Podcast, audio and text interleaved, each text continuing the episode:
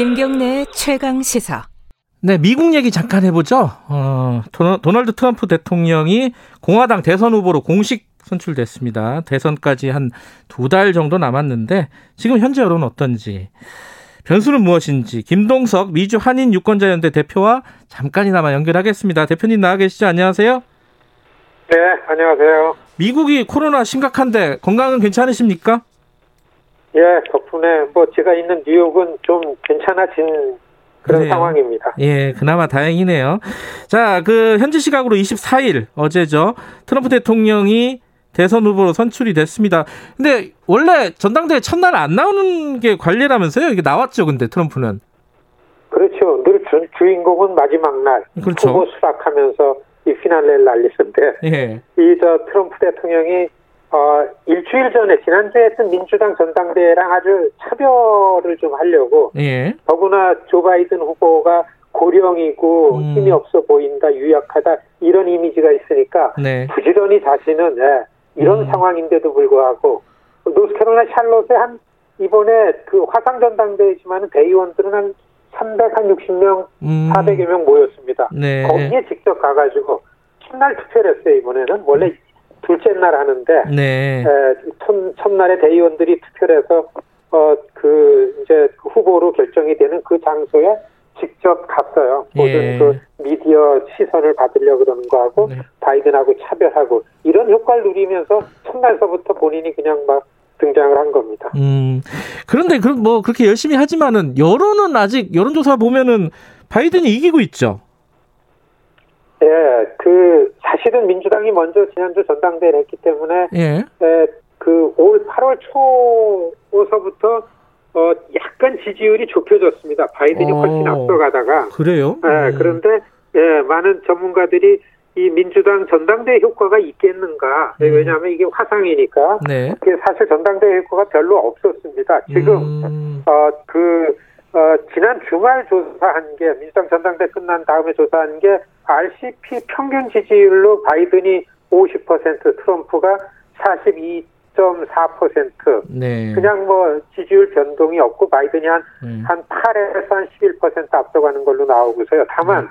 민주당 전당대회 효과에서 조 바이든이 호감도가 좀 낮았었습니다. 4년 네. 전 힐러리 클린턴이 비호감이 커가지고 굉장히 어려웠고 음. 떨어졌는데 그 전당대회 효과는 지지율에는 없지만은 바이든이 그 비호감도 해결을 좀 해가지고 한 8% 상승해가지고서 어 호감도에 좀 나, 나아졌다라는 게 이제 어제 오늘 그 매체들이 보도를 하고 있습니다. 근데 이제 참 이상한 거는 코로나 19가 미국이 가장 심각하잖아요 세계에서 확진자 수로는 가장 많고. 근데 거기에 대한 책임론 이런 것 때문에 트럼프 힘들지 않겠나 그런데 어, 최근에 좀 지지율도 좀 좁혀졌다는 얘기도 하시고 이게 왜 그런 거예요 이거는? 사실 평소 그냥 상식선에서 보면은 이거 어렵죠. 예. 책임을 져야죠. 뭐 제일 세계를 제일 주도하는 나라가 제일 피, 피해 가 심하고 지금도 뭐 한 800명, 평균 하루에 한 800명 정도 미국의 사망자가 나오고, 네. 네, 그런 것이 이 책임을 피할 수 없는데, 네.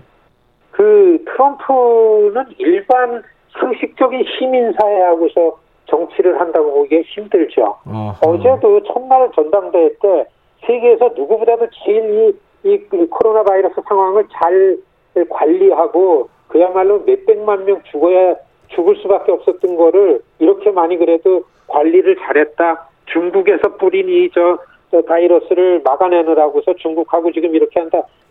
이런 연설을 나온 천재 연설들이 다 하고 대통령도 그런 발언을 막 하는 게 예. 그러니까 모든 매체들이 그런 연설 내용 나올 때 하도 한심하니까 팩트 체크업을 계속 순시간으로 하는데도 예. 하는데도 이게 그렇기 때문에 트럼프의 지지는 트럼프의 지지는 움직이지 않는 한 40% 이상이 트럼프기 때문에 지지한다라는 고정 아주 음. 광팬들이 있는 것 때문에 움직이지가 않는 거죠. 예. 지금 시간이 많지 않지만은 어 이게 앞으로 두 달 정도 남은 미국 대선에서 변수 가장 큰 변수가 무엇일지 지금 뭐 흑인 총격 사건도 있고 여러 가지가 있을 텐데 어떤 게 가장 큰 변수라고 보십니까?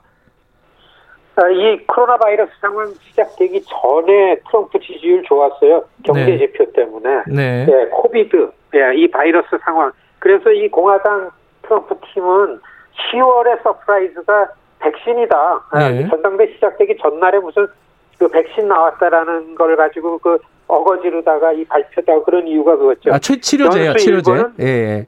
예, 예. 예. 코비, 예. 예. COVID 상황이 얼마나 좋아지고 경제가 좀 더 좋아지겠는가 가장 큰 변수 같고요. 예. 그 다음에는 이 그 인종 시위가 여기에서 더 확산될 건가라는 음. 부분이죠. 확산되는 예. 게 사실은 전략적으로 보면 트럼프 쪽이 이번 전당대에서 이게 이 경찰을 옹호하고 네. 법과 질서를 앞세우는 걸로 전략을 갖기 때문에 예. 이것도 하나의 굉장히 큰 변수라고 보여집니다. 예.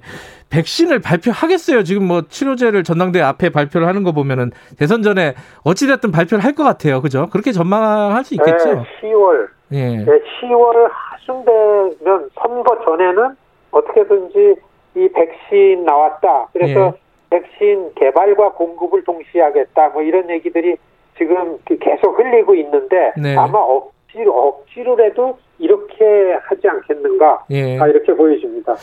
이거는 좀 차마 여쭤보기 힘들지만 누가 이길 것 같습니까?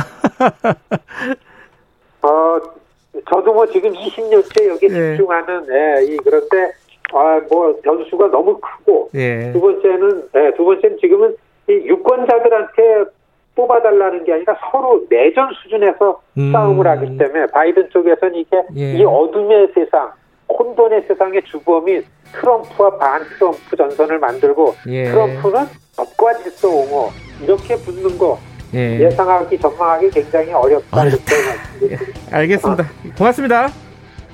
안녕히 계십시오. 예, 김동석 미주 한인 유권자연대 대표였습니다. 오늘 여기까지 하겠습니다. 내일 아침 7시 20분에 다시 돌아옵니다.